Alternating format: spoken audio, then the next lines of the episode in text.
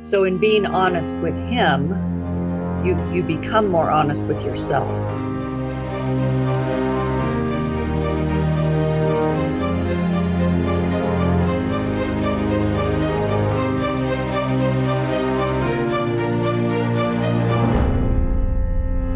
Hello, this is the Adventure Through the Bible podcast. My name is Matt.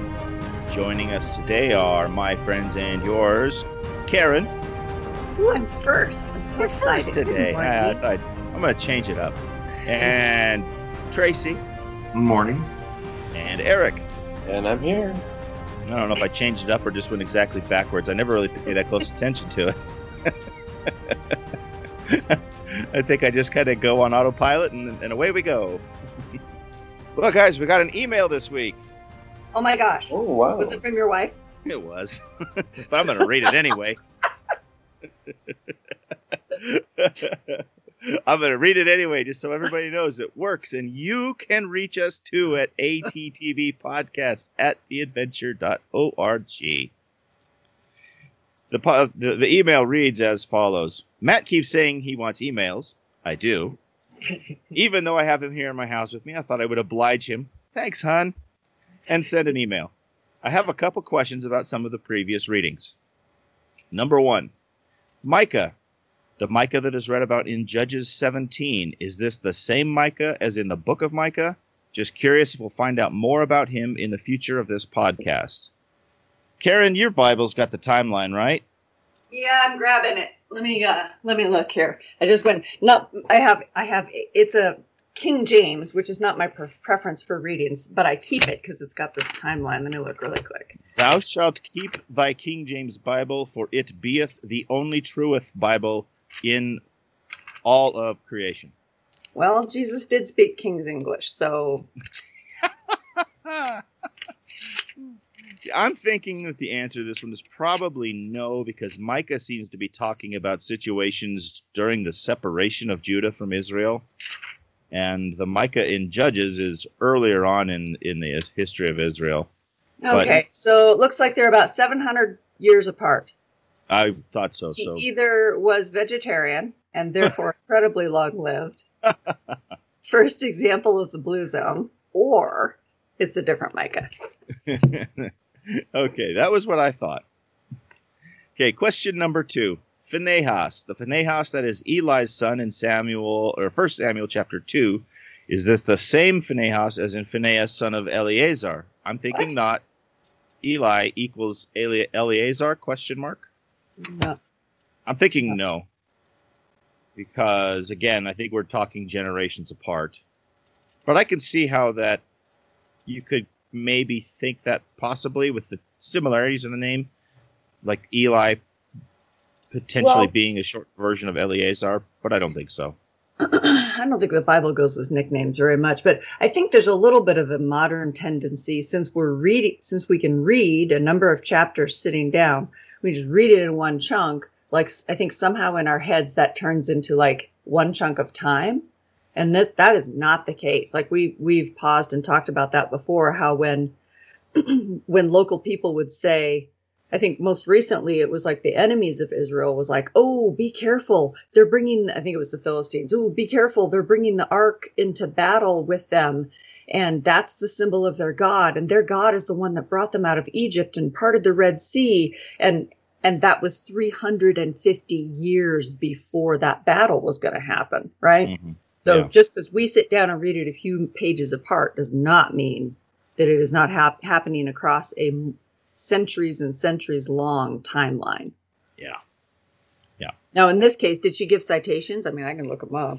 Uh, she only gave First Samuel chapter two, but I did have to look it up, and and Eleazar was Aaron's son from way back Oh. in Genesis six. Oh yeah, So- no, that's yeah. So yeah. So it's like I again I don't I don't think so. I think we're way too far apart here. hmm okay, third question. Prophecy. In First Samuel chapter two, was it chapter two? I had to look it up. Uh, 27 through 36, there is a prophecy against the house of Eli, specifically verse 31. hmm Do you think anyone from that family line living today still do not reach old age? So I had to look that up. Well, this is in uh, chapter five, actually. No, where was it? I lost it again.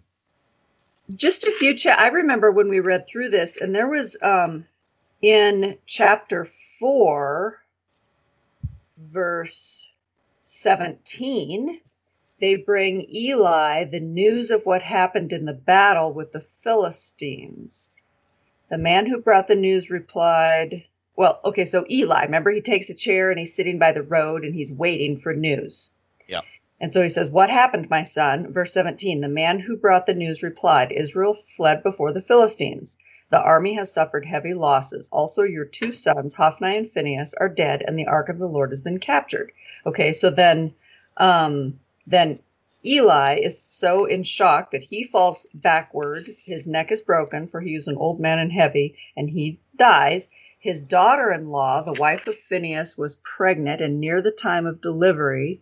When she heard the news that the ark of God had been captured and that her father in law and husband were dead, she went into labor and gave birth, but was overcome by her labor pains. As she was dying, the woman attending her said, Don't despair, you've given birth to a son. But she did not respond. So, Ichabod. So, that's the only surviving male descendant.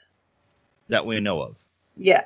Well, Yeah. the other son, there's no reference to a wife or a child or a pregnancy. So, Right. Because of the curse that's listed earlier, I guess I assumed that this was comprehensive information. But I guess we would have to follow up and see if Ichabod is tracked anywhere in the Bible. But that's the only one I know of. Right. So, yeah, it's probably. I mean, ultimately, it's probably one of those things that interesting for curiosity's sake. Probably in the wide scheme of things, not terribly important to know. My big, my my first guess would be probably that the house of Eli doesn't even exist anymore. You know that that, be- that I suppose it could be descendants, but I mean that was thousands of years ago. It's very possible that Eli's line just died out. Yeah. So, um, short answer, don't know. it would be interesting though to know if if uh, that was a, was a genetic line that was just chronically short lived, you know. But yep, short answer, don't know. Uh, she finishes off. Thank you all for doing this podcast. I'm not sure how many faithful listeners you have, but I am one to be sure. Thanks again, hon. I started listening several months after you started, so I'm a little behind. Only three episodes, I think, but each and every one has been eye opening and full of information. I really like how you all can take what happened thousands of years ago and make it relevant to me today. I'm almost ashamed to say it, but this is probably the first time in my life that I've actually truly looked forward to opening the Bible and studying. You make it real and relatable. Thank you. Keep up the great work. And that is my wonderful wife, my my, my greatest fan, Shannon. So yeah, folks, if you want to send us an email anytime, I don't care how how long ago how how how far back behind our recordings you are, you can ask us a question anytime because the Bible is timeless. And um, if you have questions, chances are somebody else has questions. And uh, we are I'm thrilled. I'm thrilled to look in those questions because maybe there you maybe have questions we haven't thought about. So absolutely send us email at attbpodcast at theadventure.org. Okay, well, let's get into our discussion for this week. Now, we had been going through First Samuel and right up, well, through a lot of David having to deal with uh, Saul constantly trying to kill him because Saul is so oh, what do you want to say, worked up over the idea of of losing the throne and knowing that David is set up to succeed him, I guess instead of his son Jonathan. And he's been chasing David all over the countryside. Uh, and um, we got one of the fun stories of the Bible where David sneaks up behind Saul while he's in a cave taking care of some business and, and cuts off a piece of his robe and just shows him, look, I'm not I'm not trying to kill you. I'm not interested in taking anything that you have. I'm not your enemy. And so that was where our reading kind of left off last week. And this week we got a big fistful of Psalms to go through, starting with Psalm number seven. And these are all Psalms. Well, I guess they don't all specifically say they're written by David, but I'm assuming they're all written by David. Most of them say they are. but these are all from David's perspective. And I was noticing how the Psalms, when you're studying Psalms, it's a very different, it's kind of a different style of study than what we've been doing in the past, where we've been looking at stories and you know occasionally you get a little statement somebody says that you might pull a little piece of theology from. But psalms is not so much it's not story at all. It's really a glimpse right into somebody's mind somebody's state of mind the way they're thinking how they're thinking.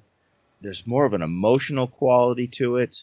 Can I just go out on a limb and say, when I was reading these, it was kind of like the blues. Oh my goodness. a little bit yeah Reminded me of high school.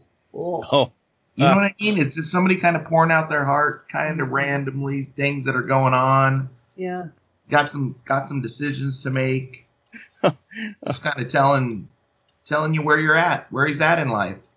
you just got me going here tracy Oh trying to make Lord, my. God, you I put my trust. You know, I'm not trying to make light of it, but it's No, it's really just like heartfelt and Yeah. honestly, I kind of felt like he was just kind of, you know, laying around with the, the harp there, the lyre, mm-hmm. whatever you want to call it. Well, You he's know, got a guy constantly trying to kill him. yeah. I think that would be always- depressing. It's always that. It's it's kind of like what we were talking about. It's you know, some of these he was on the run, some of these he was in some trouble, and it's just like pouring out his heart to God, saying, you know what, where do I go? What do I do? You know, I'm I'm I have, I'm in a dilemma right now. Yeah. I think Oh, that's a absolutely. Great analogy. I've heard it also said that it's it's more like a prayer journal than a theological treatise because he he goes from hope to despair and so on. Just- I mean, it just it's yeah, it's it's all over the place and it's a lot more. It's a, it's a lot. I guess I would say maybe it's the whole picture of the up and down instead of just the high points. Like, hey, everything's going to be great. Just as long as you're trusting God, you'll be happy and everything will be great. It's it's a lot more um, transparent than that, I guess. Not to say the other isn't transparent, but this is a more complete narrative. I I think your blues analogy is a really good one, Tracy. Yeah, I was poking a little fun there, but I think you're I think you're actually really accurate there. And I'm going to do a plug here um, for I'm going to I'm going to look this up while you're while we're while I'm talking here. But there's um, a book that I read called Finding the Groove. Yep, it is is by Robert Gelinas. It is uh, G E L I N A S. It is uh, composing a jazz shaped faith. I met him on a photo assignment uh, a couple years ago and in in my opinion, an incredibly good book because it does liken the Christian walk to how jazz works. How sometimes it's this instrument, sometimes it's the other instrument, sometimes you're quiet, sometimes you basically step out and you have to give each other turns. It makes a lot more sense of like the Psalms, for example, than if you just try to read through as if it's like a Chopin piece where it's all the same thing and it just kind of sometimes faster, sometimes slower, but it's basically all the same thing. Uh, yeah, Robert Gelinas, Finding the Groove. I thought it was an excellent, excellent book and kind of makes more sense of it than than sometimes the way we want to read these things. I remember when you read that book, you were raving about it at the time. Yeah, this thing's still good. Huh. Is it? Yeah, interesting. Interesting when you think about how, and we maybe have talked about it before, about how song and music sticks with us. You know, you st- you we were we were joking before we started recording about our kids coming home and talking about pop songs that that they think are amazing and we don't know at all, but we could probably all recite the the uh, the the lyrics to Jesse's Girl without hardly a hardly thinking about it, you know, and how how long. Well, we don't want to talk about how long ago that song came out. you know, but but really, I mean, you know, David here is putting things down in music form. I mean, it, it probably would sound very different to our ears. I mean, obviously, it's in a different language, a different style. You know, I was thinking, I was thinking about this too. That you know, not to to grab somebody's quote, but Stevie Wonder songs in the keys of life. Hmm. That Yeah. you know what? There's music that goes along with every single moment in your life that you can kind of that when you hear that song, it brings you back to something that you were doing. Yeah. So, you know, I think that it all kind of kind of winds in and lets you know exactly where you're at, you know, in life. You kind of can associate it with music, something that touches your heart, something that sparks some emotion.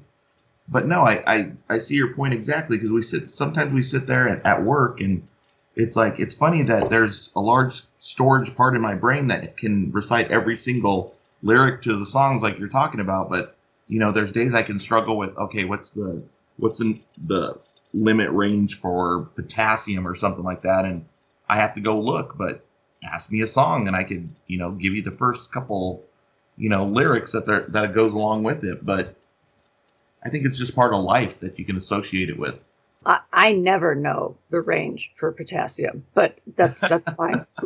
anyway, so I sure want to know though. um, one of the things I noticed as I was reading through these psalms this week is that there were there were a number of places. It's like reading Shakespeare, right? There were a number of places where I would be like, "Oh, I know that verse," and I knew that verse because it had been written into a song, right? And I know that um, a couple years ago they did a study, and they so most most people go to church on the weekend, right? And so what they did was they went around and they asked Christians of all all denominations on Wednesday, "Do you remember what the sermon was about?" Huh. And 8% did, right? And then they asked them, "Do you remember what songs you sang?" Hmm. and 80% did right? And that's the whole idea is you know and this is kind of like a thing in pedagogy is like what are the best ways to teach? Well and what they're what they're kind of finding is that particularly with learning english as a second language if you can teach it in song it will be captured and remembered and re- and you know then they can spit it back out later in context even without the music. So it's and it and it's because it's multisensory right? It's it's educational input but it's multisensory which makes it easier to remember. So you've got words you've got melody you've got rhythm. If you're teaching in a classroom you can have the children stand up and dance right? Not so much in church. I mean you could but it might get weird. I don't know. But you so it's it's multisensory learning which implants it deeper whether whether you want it there or not. There it is but um, anyway, that's just kind of interesting. But every time I see a Shakespeare play, I think to myself, oh my gosh, I hear people use that phrase in common English all the time, right? And it Mhm. was the same when I was reading through the Psalms. It's like, oh, I've, I've heard that. That's in that song. I've heard that. That's in that song. And I had these little bursts of melody going through my head because somebody centuries later wrote that text into a praise song or a hymn or something like that. Yeah. All right, well, let's start talking here about Psalm 7. Says it's a prayer and praise for deliverance from enemies, which is very poignant considering, like I said, how David is being constantly chased by by Saul and his men. What stuck out to you the most? I mean, I, you know, right off the bat, you know, I, I made I poked a little fun here earlier, but he starts out, "Oh Lord, my God, in you I put my trust." I mean, what a place to start when you are down, when you feel like the world is against you. You know, things are just not going your way. What better place? What better place to put your trust? And this like starts right out to me with, you know, David is said to be after God's own heart, right? And and to to immediately start this out where when things are going poorly, this is the first thing we read from him here is that he's trusting in God. And he goes on there, he's like, save me and deliver me. And then he immediately he says, let basically he's like, let me suffer the consequences if I've wronged someone. Yeah. Yeah, he's You know, very, very willing to take responsibility for it if he's done something wrong. right. If I've done this, then fine, punish me, but I don't think that I have. Yeah, yeah, and I've I've known a lot of people who things, you know, when things aren't going their way, they don't want to take responsibility. And you know, if looking at it from an outside perspective, a lot of times you can see, well, yeah, your things are going bad because you your life is a wreck, and and you're doing nothing to change it. You know, And but that's not that's not the case for David here. He's he's he's perfectly willing to take that responsibility. Reminded me a little bit of Job, I guess, when he was Yeah. talking about if I've done something wrong, tell me. Mhm. You know. Um, there was a one of the one of the one of the one of the things that the New Testament talks about that I particularly like is by their fruit you will know them. Like what are what are the results that you see coming up and right? And um, in verse 14 of Psalm 7, it says it it, it uh, compares that to uh, pregnancy. Whoever is pregnant with evil conceives trouble, gives birth to disillusionment. So it's kind Mm. of like a cause and effect thing. Which, by the way, that's quoted almost directly in James 1.15. Mm. But yeah, makes sense. You know, if your con- if if your life if your life is tending towards, well, I mean, I guess we could say failure. If it's tending towards towards hardships and struggles and troubles, maybe it's time to examine why. Why is it? What am I doing? It's not always our fault, but there does definitely seem to be there, there's definitely correlation usually.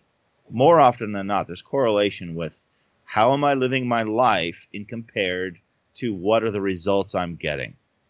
You look around you look around and you say if you say my life's a, a wreck and i'm sitting on the couch eating a bag of potato chips which you know we're all want to do on on occasion but um, if that's your regular if that's your regular day and your health is bad and your your finances are bad there's probably a correlation.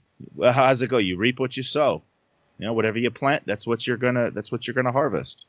Understanding that you also we also live in a sinful world where people are operating outside of our will. Yeah. You know, like we like we only have influence on ourselves and maybe a little bit more. Yeah. Yeah. So so I I mean I wouldn't try to take too much ownership for everything the world flings at you.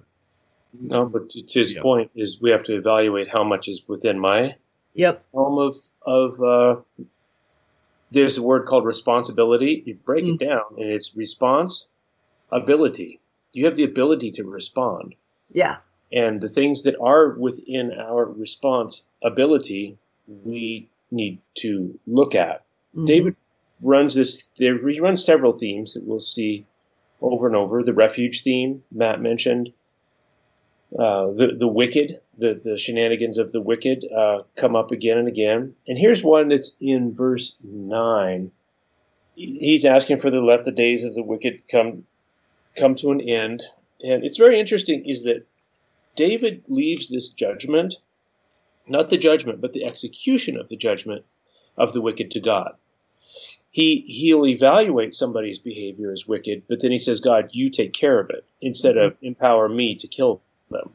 That's a very interesting thing, which is echoed by his behavior in the cave where he spares Saul's life. But at the very end of verse 9 here in chapter 7 of Psalms, it says, You who test the minds and hearts. Is that we see David basically drawing attention to the fact that God does test us. It's just a recurring theme. That's all I want to say. Yep. Yeah, I, I remember putting somewhere in my notes here, and I know we're going to come across this again. Oh, I'm all the way. Yeah, I'm looking 34. No, I don't know. There's a lot of times here when David actively asks for the punishment of his enemies.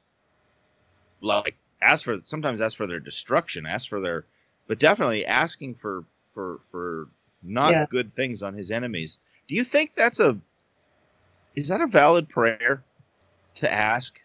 I think it's an emotional prayer. Yeah. Maybe a little situational. Yeah. I think it's yeah. honest. Yeah. I mean, it's it's an honest thing. Is it's is it's a hey, um, that just doesn't seem fair. Are you going to step in and do something? I Mm. mean, we see David ask this over and over, and he's dealing with things in his world in a very practical way. He's being pushed around by a, a king who wants to kill him, in spite of the fact that um, God said, "Hey, you're going to be you're going to be the king at some point here." And David's probably wondering, so uh, what's up with that? When is that going to happen? So yeah, I think it's a very real thing that David asks for that because he thinks it's not fair. It's I made a note in a verse eight that David seeks, and, and in seven, sorry, in, in seven, David seeks judgment. He wants God to judge him, and and I think that that's a very unique thing. We tend to fear judgment, but we tend to fear judgment when we know we're going to be judged wrong, when we Mhm. know we're going to be judged and held, um, I guess, exonerated is the word. Karen's the legal person here, but that we seek it. It's like, hey, sooner the sooner we get this done, the better. So Yeah, he's he's sure of himself. In eight, he's like, "Vindicate me, Lord, according to my righteousness, according to my integrity." Yeah, when I was reading that, I thought, wow, that's kind of a dangerous step to take there, bud. um, but you know what? I, there's a contrast to that, though, because you get in verse 17, it says, I will praise the Lord according to his righteousness. right, So, ah, yeah, I don't know. It is interesting, but he, he- he's just, I think the point of that is he's just, he's willing to face up to whatever. Let's move on to uh, Psalm 27. Now, if you're, if this is the first time you're reading, we're bouncing oh, around the Psalms quite a bit this week in our chronological reading. Um, so, um, if you say why are they bouncing around, well, it's because because apparently, I'm not exactly sure how the Psalms are arranged but there are psalms way towards the end of the book of psalms that are definitely from david and there's and there's some from the beginnings that are from david and they're from time periods that we're reading about right now. And and for whatever reason they've been compiled the way they have. So that's why we're we're we're bouncing around because some bible scholars have have picked it, picked them out to um to to correspond with with the stories that we've been reading but so Psalm 27, it says an exuberant declaration of faith in the Psalm of David. I like the very way, again, I like the way he starts out. Who will I fear when God is my light, my salvation, my strength? I don't think that's an exact quote. I think that was my paraphrase there. But who will I fear if if God is on my side, basically? That's a Chris Tomlin song. Oh, there you go. See? It's another song. David's David's songs uh, uh, inspiring others. And he says, I want one thing. Let's see here. Starts in verse four. Yeah, delight yourself also in the Lord, and he shall give you the desires of your heart. Now, for some reason, I'm, I'm reading my notes versus. Oh, I'm in the wrong. I'm sorry, I'm on the wrong wrong Chapter. chapter. Yeah, you are. Yeah. One thing I have desired of the Lord that I may dwell in the in his house. So basically, the only thing I want, the one thing I want is to live with God. Yeah, that whole thing of verse four I thought was really beautiful. I, I paused and underlined it. I had heard it before, but it was like, mm, no, I really like that. One thing I ask from the Lord, this only do I seek, that I may dwell in the house of the Lord all the days of my life, to gaze on the beauty of the Lord and seek him in his temple. That's Yeah. it. And and it reminded me of a verse in uh, Revelation where it talks about the second coming and how everything winds up, and then it ends with saying, "And so shall we ever be with God."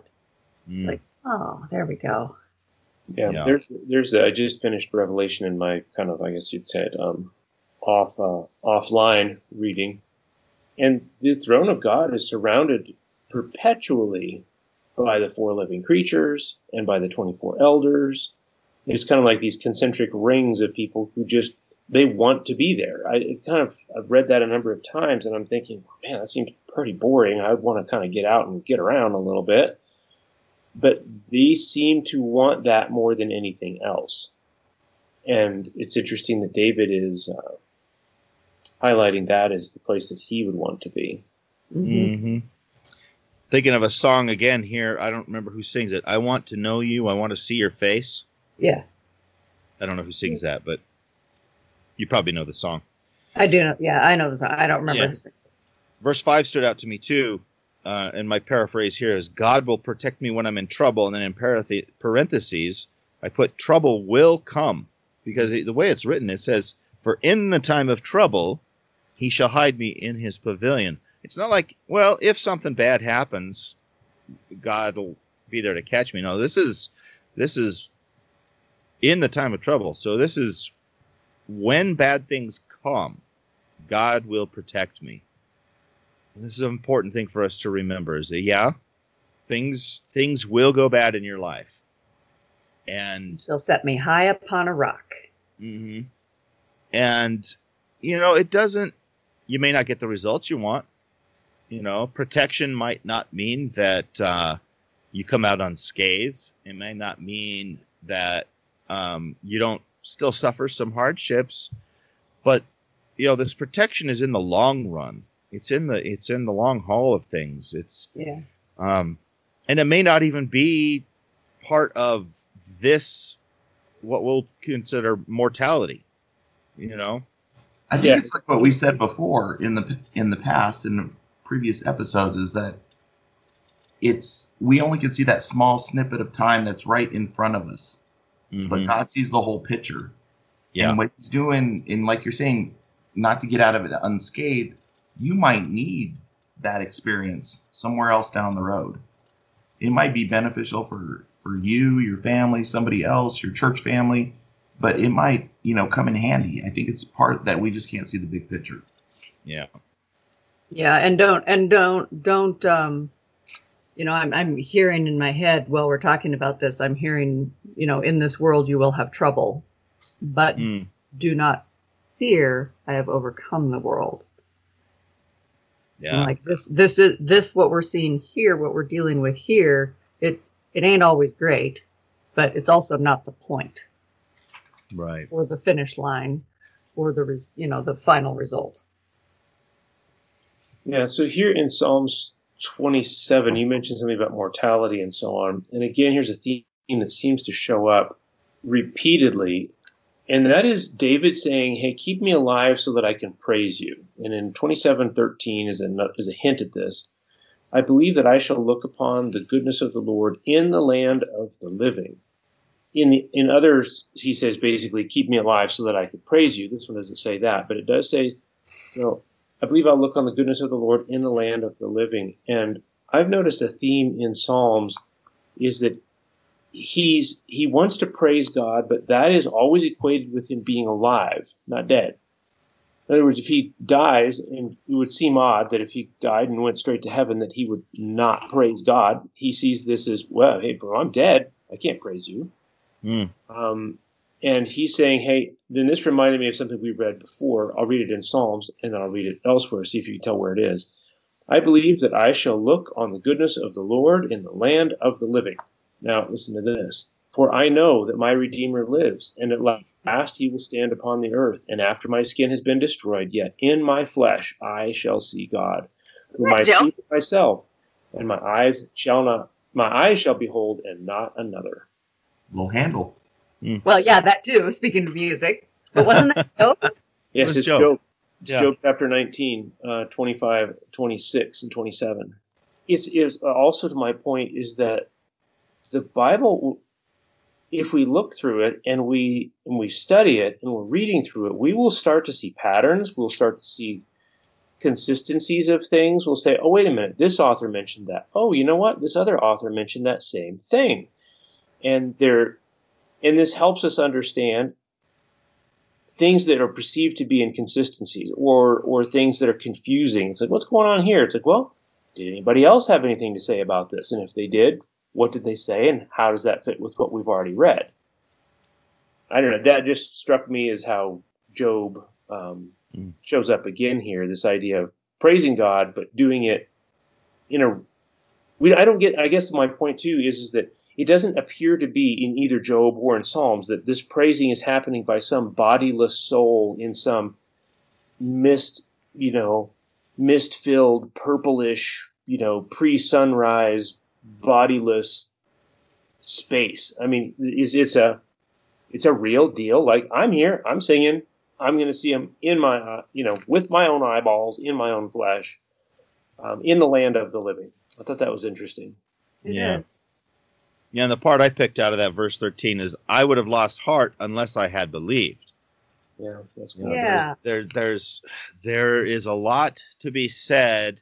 You know, what was I just talking about? How, how God, for in the time of trouble, he shall hide me in his pavilion.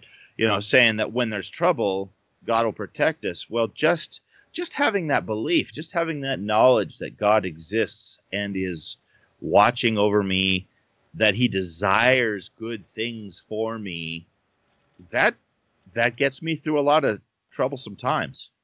You know. Yeah, and if you follow 13 with 14, it that's the confidence, you know, that that he's talking about. Mm-hmm. so 13, let's see, you were you're in New King James, right, Matt? Yeah, yeah. Mm-hmm. So in New King James, it's I would have lost heart unless I had believed that I would see the goodness of the Lord in the land of the living. And then 14, wait on the Lord, be of good courage, and he shall strengthen your heart. Wait, I say, on the Lord. Yeah. Yeah. And she'll strengthen your heart. You know, that that's that's a big part of it, you know. Confidence of, of knowing that that God is on your side. God is looking out for you. God's watching out for you. Peace Even that if passes things- all understanding. Yeah. Well, yeah, and even if things suck right now, you know, even if you know you've lost your job, your health is is is garbage, you know, whatever. If you if you still believe that God is looking out for you, I've seen a lot of people in terrible situations in life who who believe adamantly in God, and these things don't get them down you know into into deep deep depression. They they still have a they still have a cheerfulness in their heart. And you can't you can't ex- you can't explain that by any kind of worldly means as far as i can see. But but you you just know that these are people who love god and believe in him and believe that he's watching out for them. And it makes their whole outlook look on their situation better Yeah, when you have that kind of safety net, when you have that sort of background belief in this ongoing structure, this overarching plan, you can kind of step back from the sometimes awful or traumatic details of what's happening in front of you and be like, okay, this is Yeah. awful. I need to take some deep breaths until this passes, kind of a thing. Mm-hmm. Okay, moving on to Psalm 31. A, the Lord, a fortress in adversity. That's kind of a cool analogy there. The God is a fortress in, in adversity. And I was reading somewhere, I think it was in Isaiah, talking about how God is your salvation. You know, it's it's uh, it's messianic, looking towards, and, and specifically talking about Jesus. Jesus is your salvation. So the, here, the idea of the God is a fortress. If these are psalms that he wrote while he was on the run, or or psalms that fit in with that theme, well, we know from what we what we read last week that they were they were literally climbing on the cliffs Mm-hmm. of of En what was it En Gedi where they were it was the part of the country where they were above the big oasis thing.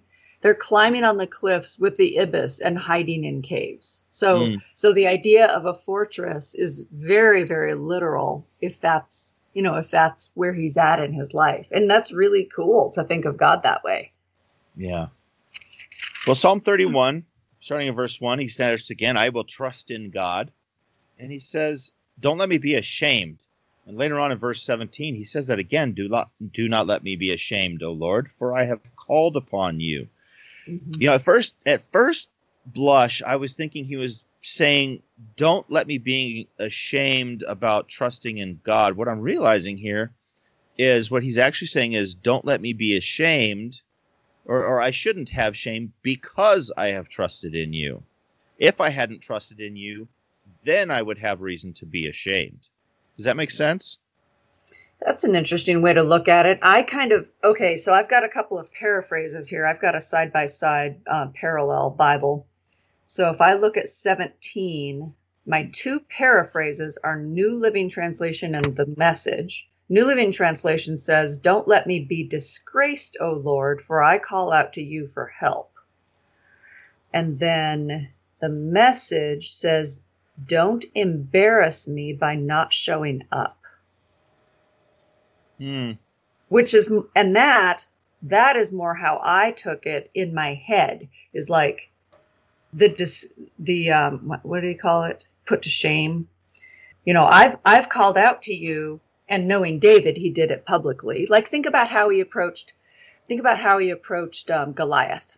Like oh you who is this philistine dog? You think you're going to come to me in your own might? Well i come to you in the name of god. And then he goes out there. Well well then what if goliath had won? That's kind of how i took it. In fact that's the mental image that came to mind when he says don't let me be put to shame is like i've done this publicly i've called on you publicly back me up on this Mm-hmm. Could be. It could be. I was, I, you know, I guess I was playing maybe a bit on the way the way it's worded because it's 17. The last half of 17 is let the wicked be ashamed. Right. You know, so don't let me be ashamed, God. I've I've called on you. Don't let me be ashamed. Let the wicked be ashamed. At any rate, I think either way, it's it's I, I'm not I'm not going to be ashamed for following God. I think that um, in today's culture, we roll right past that that shame, but shame and honor was everything. When you think about Middle Eastern culture today, even still, that shame and, and Asian culture, that shame, bringing shame on your family, bringing shame on yourself, is a thing. I mean, there are cultures where you you, you know you're obliged to commit suicide if you bring shame, Yeah. Mhm. and it's a big today. I mean, the most shameful things you could do, that's what gets you on the tabloid covers. And so let's do it. And then let's publish it. And then let's leak the video of it. It's like there is no there is no floor to the level of shame that people will do and publish in American culture. Yeah. There's just there's just no floor on it. But Yep. in, in in what we're reading in the Bible, these people had a very, very, very, very, very different view of shame and honor, and it was everything. So that's a theme that shows up again and again in David's writing. So, however we look at it, it's a, it's a big, big deal. Also, another theme shows up at the end of verse 7 the distress of my soul. I think a lot of times we think that we believe that God is concerned only with, um, like, well, as long as we get sal- salvation, that's good enough. You know, if you suffer physically, eh, that's what happens. It's okay. It's just God doesn't really care about that stuff. And He certainly doesn't care about our soul and our heart. And I think that is wrong. David says, you know, you you have known the distress of my soul. And it sounds again like we see in Psalm 7 2, and uh, again in verse 9, I'm in distress. You know, my soul and my body also. David's laying it all out there, like Tracy's brought up at the very beginning, is that it's okay for him to, and us, I believe, to say, hey, my soul hurts. Well, verse two briefly, just a little piece that that stuck out to me, where David considers God his rock of refuge. Mhm. Um, that stuck out to me, just that idea of of the rock. Verse five. Verse five ought to sound familiar to us. Yeah. Into your hand I commit my spirit. Notice that. The exact quote that Jesus that that Jesus said on the cross before he died. Into your hand I commit my spirit. So that's not lost not lost on me here, seeing that that came from from far back before Jesus. See, so there's a there's a lot of repeated uh, themes through all of these psalms that we read today. I will be glad and rejoice in your mercy. Verse seven, verses nine through thirteen. Have mercy on my failings. I'm surrounded by people who hate me. Verse fourteen. But I trust you, God. Uh, 18. 18 stuck out to me pretty good. Let the lying lips be put to silence. We got a lot of um, things in the in the you know going around about things like fake news or or cancel cultures, things like this. You know, wanting wanting to silence things we don't. Well, we see them as untrue, um, Yeah. and it, it, it's probably not a bad thing to want only the truth to be spoken, but it doesn't sound here like David is like, "Let me silence their lips." He's just like, "Let let them be silent." It's like God, you know, it, put- he's because this is also you know these psalms are basically prayers, but it's Yeah. like God, let let uh, I'm gonna let you you silence them. Yeah. I'm not going to try to silence them. Yep, that's it, and that is a theme of David's life too. Because remember, he's being he's been anointed to be king, and yet he's being chased around by an illegitimate king who's a crazy man. The last thing that we know that Saul did is he brought in the high priest of the nation and all of his assistants and all of their families and had them slaughtered. I mean, if you lived in Israel at the time and you said that was your leader, you'd think we have a crazy man as our chief right now. Yeah. And so if there was ever a time when David would be justified to stand up and say, I'm going to take this into my own hands, it would be in the circumstances like this. And this is when he's writing these poems, as all of this is going on.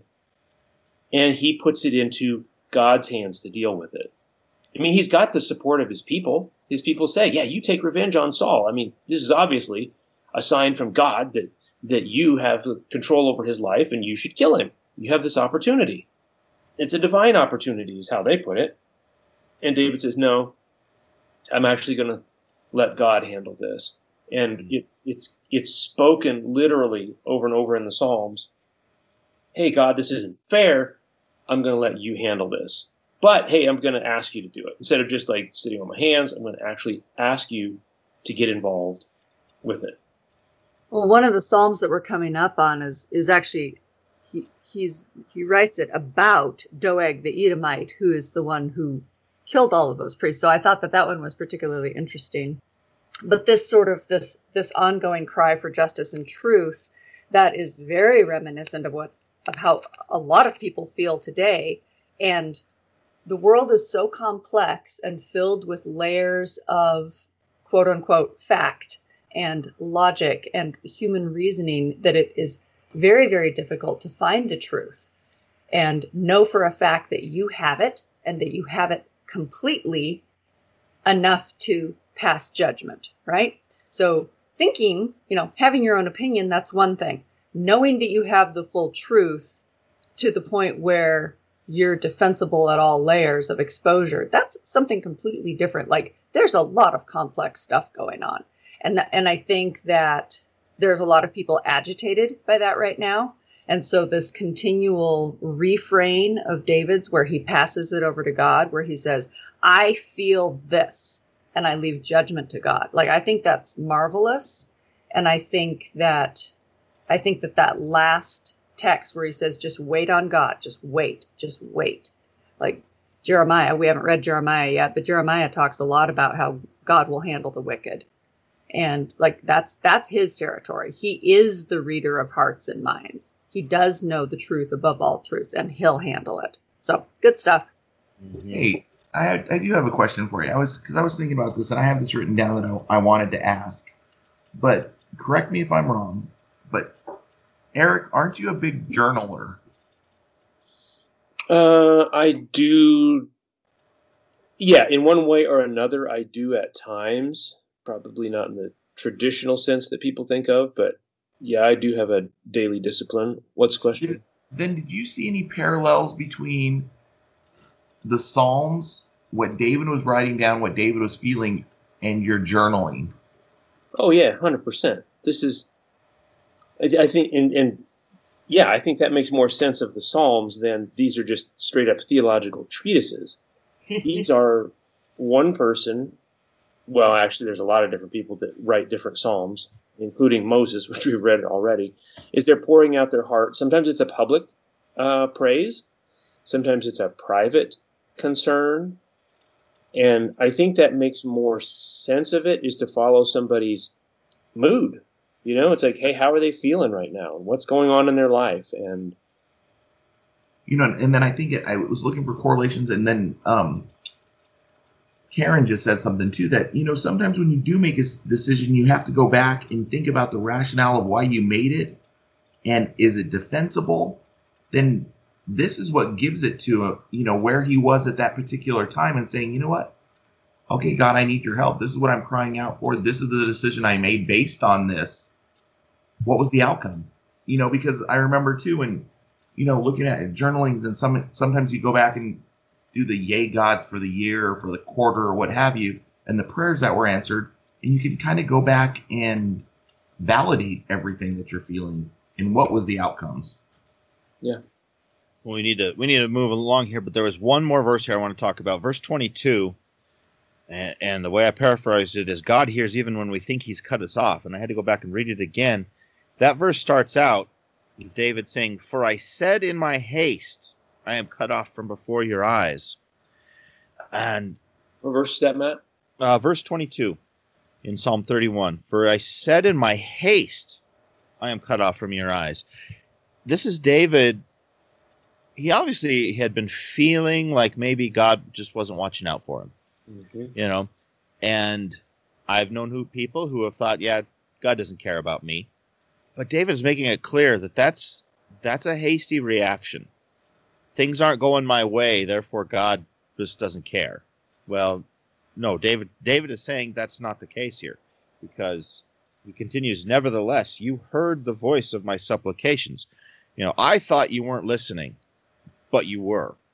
So I've know. got um, one of my versions says alarm in my alarm, and then my two paraphrases say panic. Mhm. In panic, I cried out. yeah. For good synonyms. Yeah. So in any of those situations, that is, you know, those aren't ever good places to make decisions from. And Yeah. those times when we feel like God isn't watching, isn't paying attention, be assured that He is. That's that's sort of what David is saying there. Psalm 34. Now this is when we get into some a specific part of what we had read. It's to start the, the, the title in my Bible is the happiness of those who trust in God. But this is when David was pretending madness before Abimelech. Now, if you remember, Abimelech uh, was, if I if I'm remembering correctly, he was the ruler of oh Yeah. Dunk, Gath. I was going to say Cush, and I knew it was wrong. Gath, which is where Goliath was from. So David had a reputation probably in Gath, and had been he had been uh, feigning insanity so that they would basically, you know, push him away and get him out of there rather than um, rather than having any kind of revenge on him. Uh, verse two: My soul shall make, shall make its boast in the Lord. David really has a does a good job of starting out all of these by by with praise, praise towards God, and and putting putting his mind into the mindset of of looking to God, praising God, uh, recognizing God's greatness.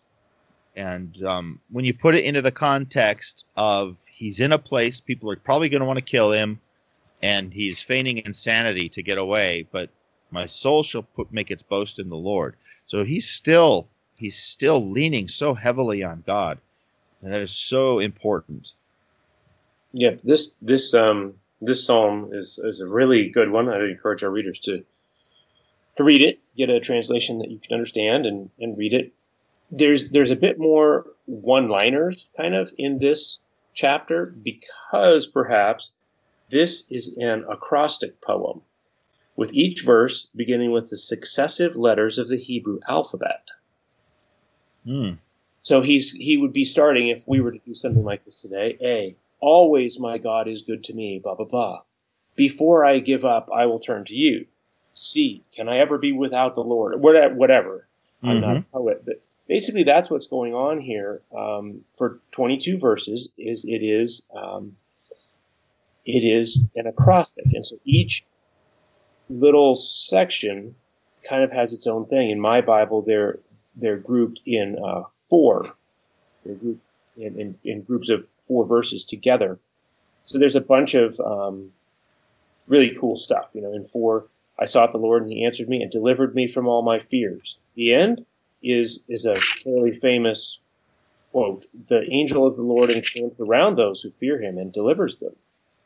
Starts off with another one you've heard Mhm. before. Taste and see that the Lord is good. hmm Um, I again to the theme we've talked about about to our spirit and our hearts is in it's chapter 34 we're in in verse 18 the lord is near to the brokenhearted and save the crushed in spirit. Again this is talking about our our emotions. It's not like yeah you know what? You're going to be saved forevermore. So like how you suffer now mentally doesn't matter to me that's not what david's saying he's saying that the lord is near especially near to the brokenhearted. And that's a big deal. There's a lot of, I was talking to somebody else just this week, and he's trying to hire therapists. He runs a, uh, a school for troubled youth. And I'm talking like severely troubled emotionally youth.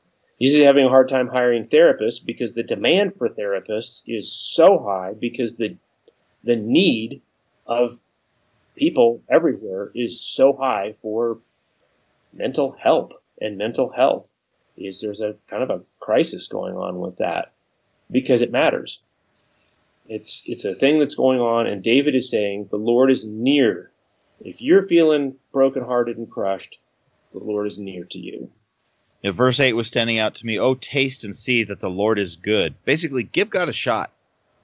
You know, oh, taste and see that he's good. You know, it gives me an image of a kid who won't try a new dish or a, uh, yeah, a new something new on his dinner plate because he's never had it before. You know, I don't think I'm gonna like that. You know, well, give it, try it. At least try it. You know, and that's kind of what what David saying here. Give God a shot. Try him out. See how it goes. Um, verse 14 Depart from evil and do good. Seek peace and pursue it. Mm-hmm. That man, that had me thinking about the social media age. I'll tell you.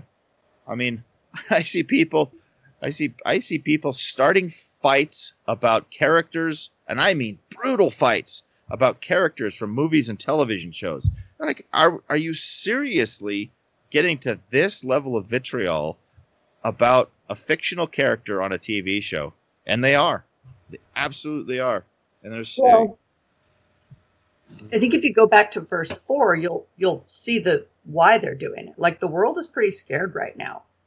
Um, yeah. Verse four is another song. It's not a song that you guys would know, but a local friend of mine who's a, a, a music leader at his church wrote a song that is based on this text, and it is gorgeous, gorgeous, gorgeous. And when I look around the world today, I see a lot of fear and i think that's where the like the depression and anxiety are coming from. Like how do i even handle this? Like everything that's coming at me is so big that i feel like i have to fight for every detail of my thoughts and my feelings.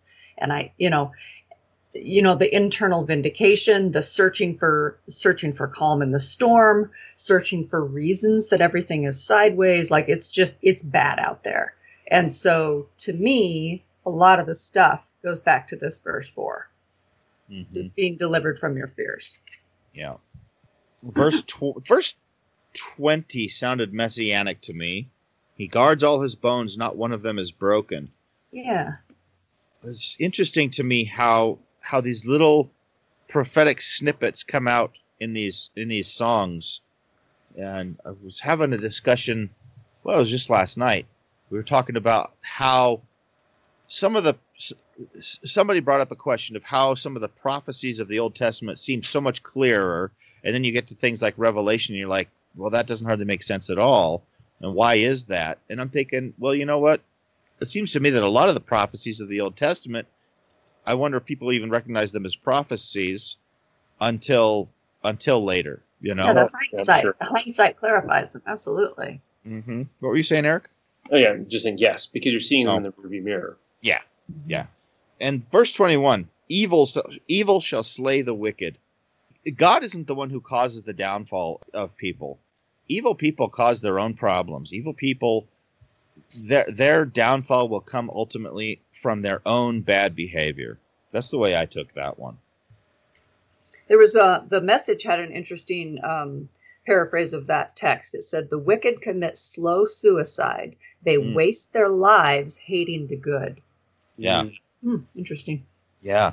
Yeah. So, you know, e- even the idea that, that God wants wicked people to suffer or wants wicked people to be destroyed, no, he really doesn't because the very next thing is talking about how he redeems. Of course, he says he redeems redeems the soul of his servants. Well, but, but God God doesn't want the wicked destroyed. Yeah, there's there's a text in the Bible where God actually says, "I take no pleasure in the destruction of the wicked."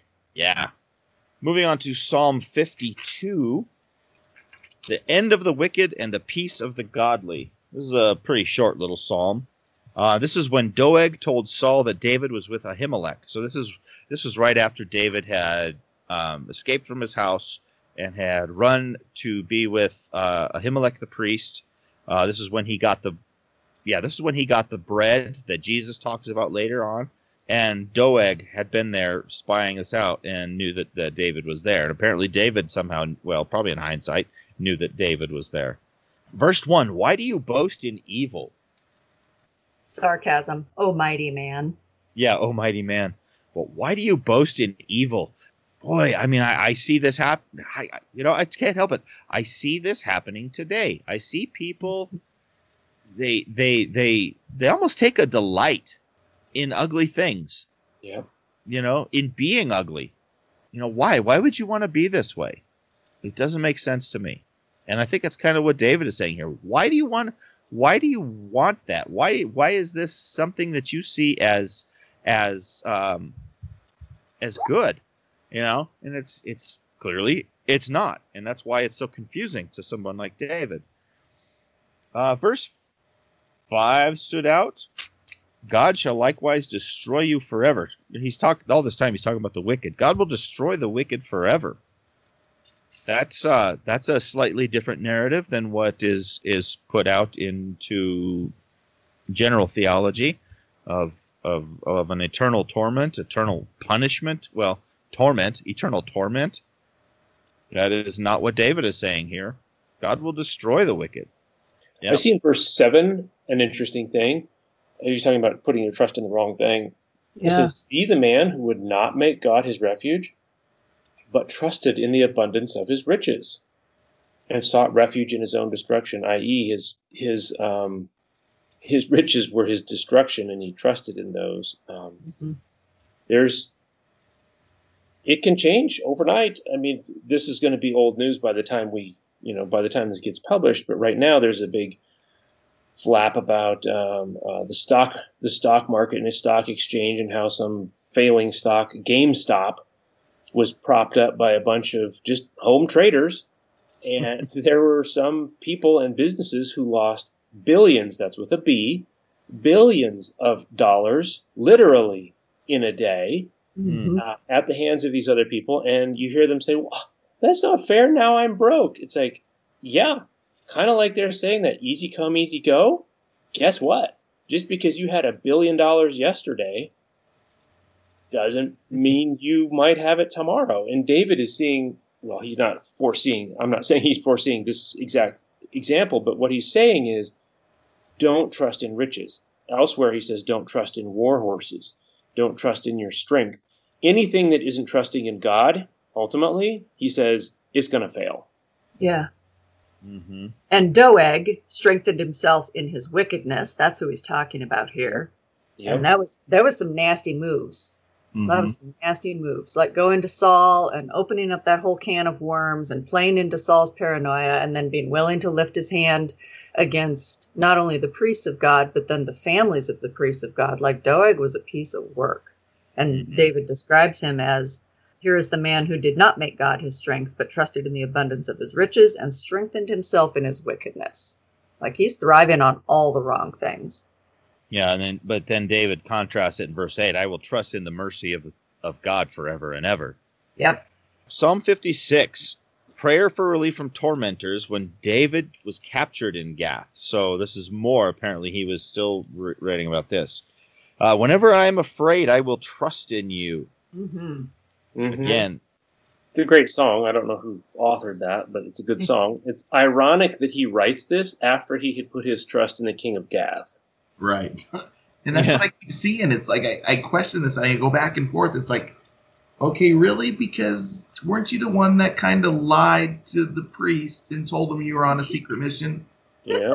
You know, and wasn't it you that, you know, I just kept seeing the parallels and I'm like, okay, so are you really abiding by it all the time?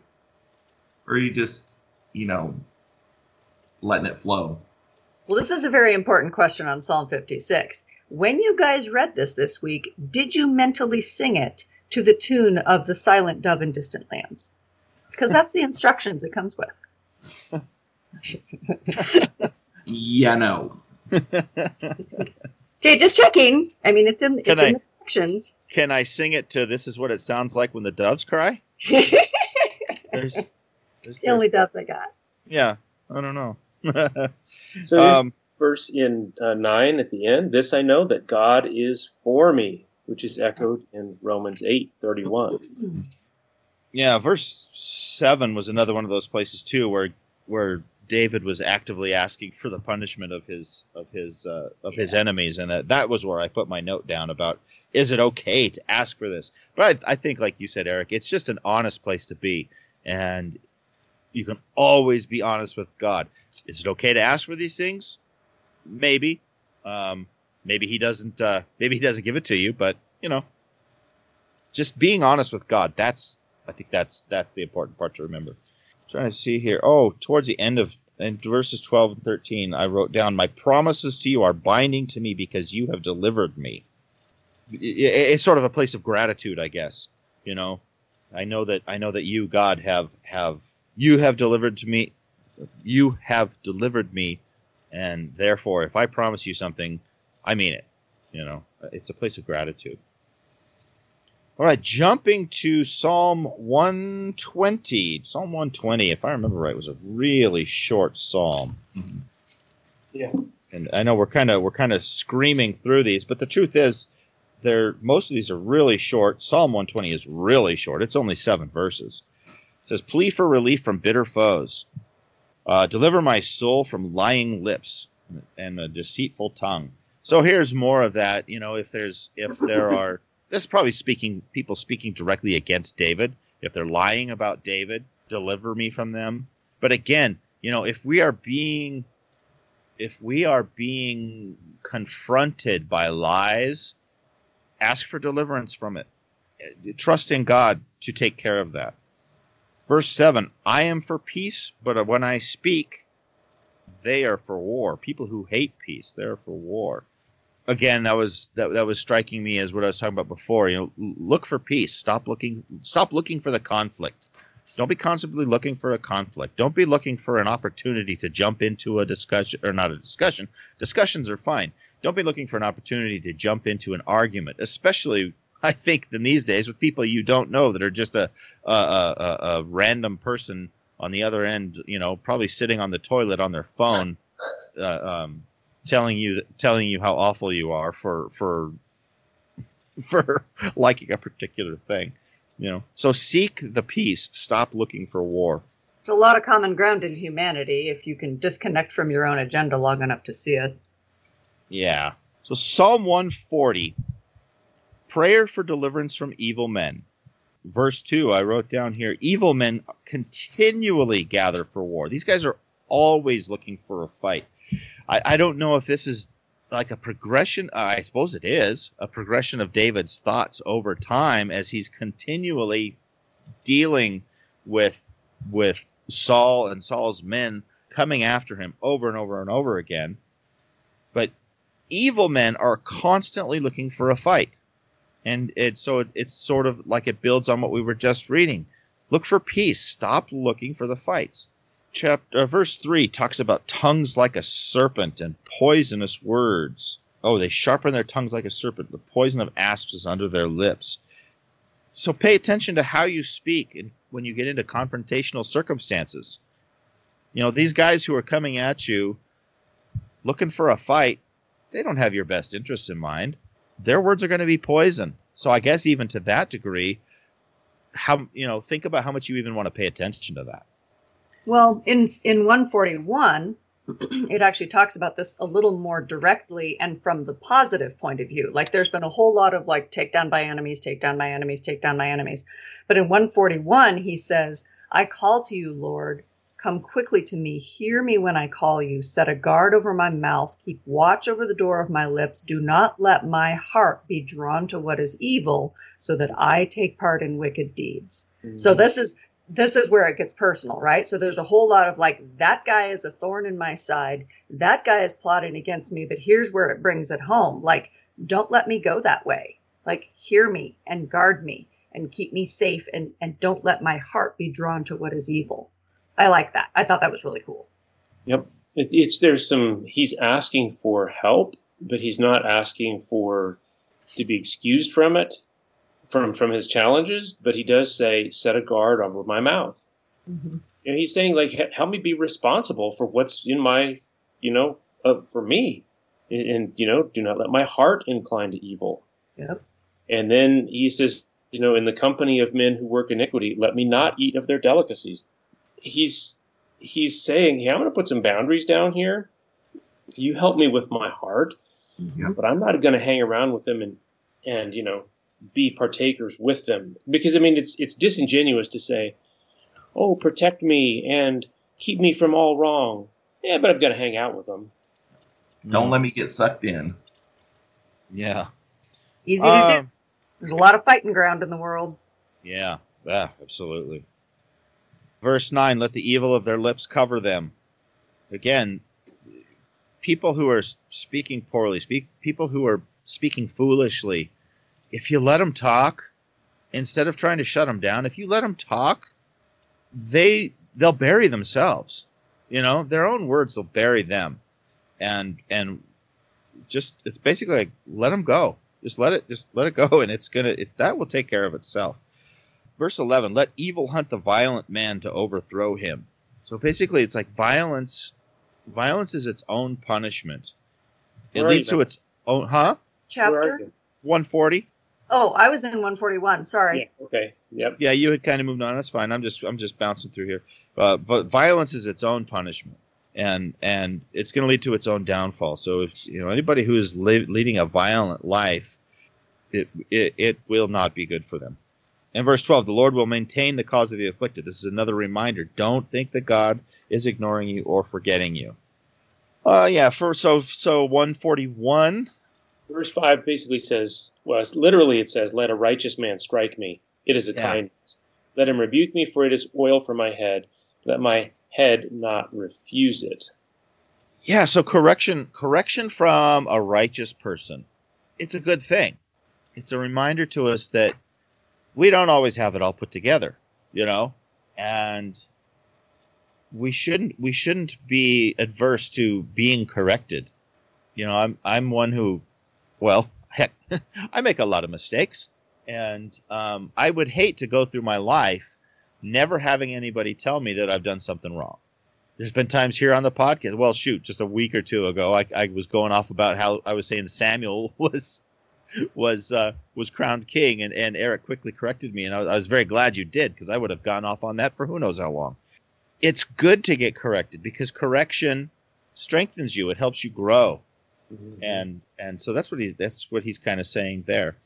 Again, let the wicked fall into their own nets. These guys, these people, these these people will they'll get caught up in their own in their own things eventually. 142 a plea for relief from persecutors. I will cry I cry out to the Lord with my voice. Uh, I pour out my complaint before him. Now there's one, you know, if if things are going bad, go ahead and complain to God about it. Again, Well, I was to point out in three and verses three and four of one forty two, David again is talking about his his feelings in his soul. In uh, three, when my spirit faints within me, you know my way, the path where I walk. And in four, he said, "No refuge remains to me. No one cares for my soul." And that's being pretty honest and pretty raw. And he's talking to God, um, and he's just saying, "Hey, look, I, I'm feeling like nobody even cares for my soul." And I think you kind of look at it in context, and he's in a cave.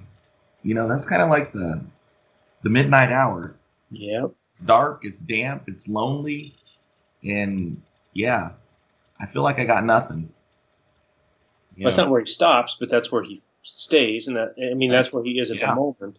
At the moment, yep, And I think it's okay to have down days. about that to say, you know what? Sometimes, I mean, here's even David feeling like I got nobody, I got nothing, nobody's watching out for my soul, and he he says, you know, hey, in five, I say you're my refuge, my portion in the land of the living. Like you're what I have. That's that's what I've got. Not just like oh someday in heaven it'll be good. He's like no, right now in the land of the living, like you're it. That's what I get.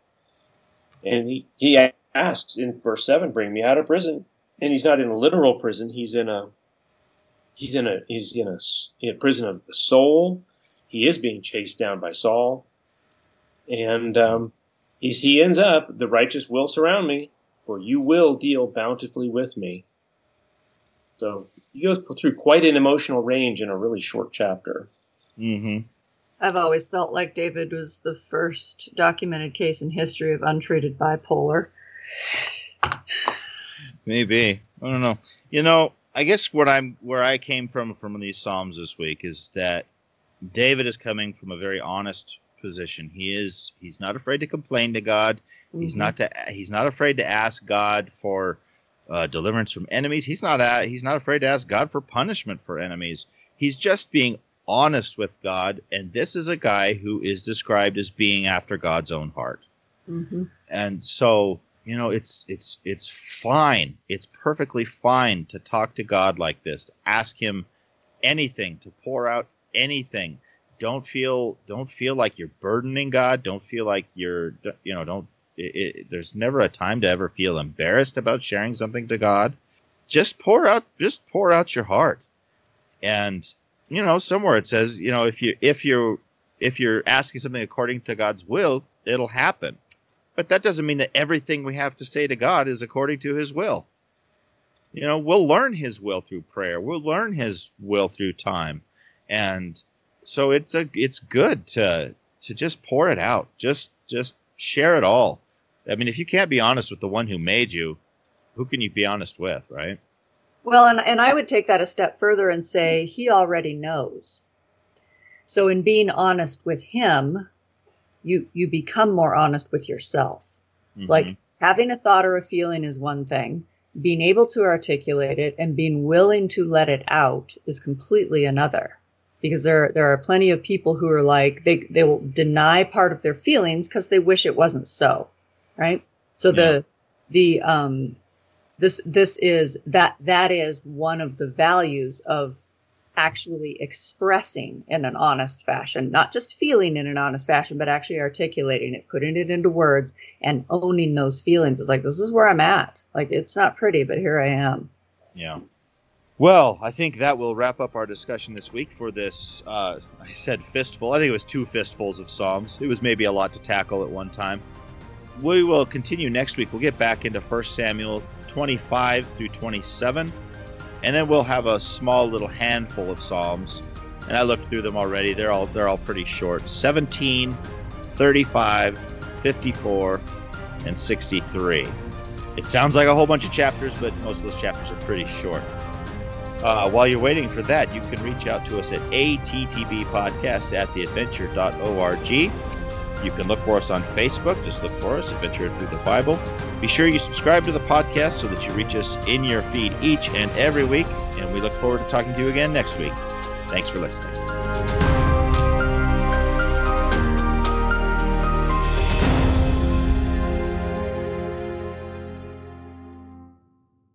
So I looked up, um, I looked up any more references to Ichabod. And Yeah. there was there was one reference to him later.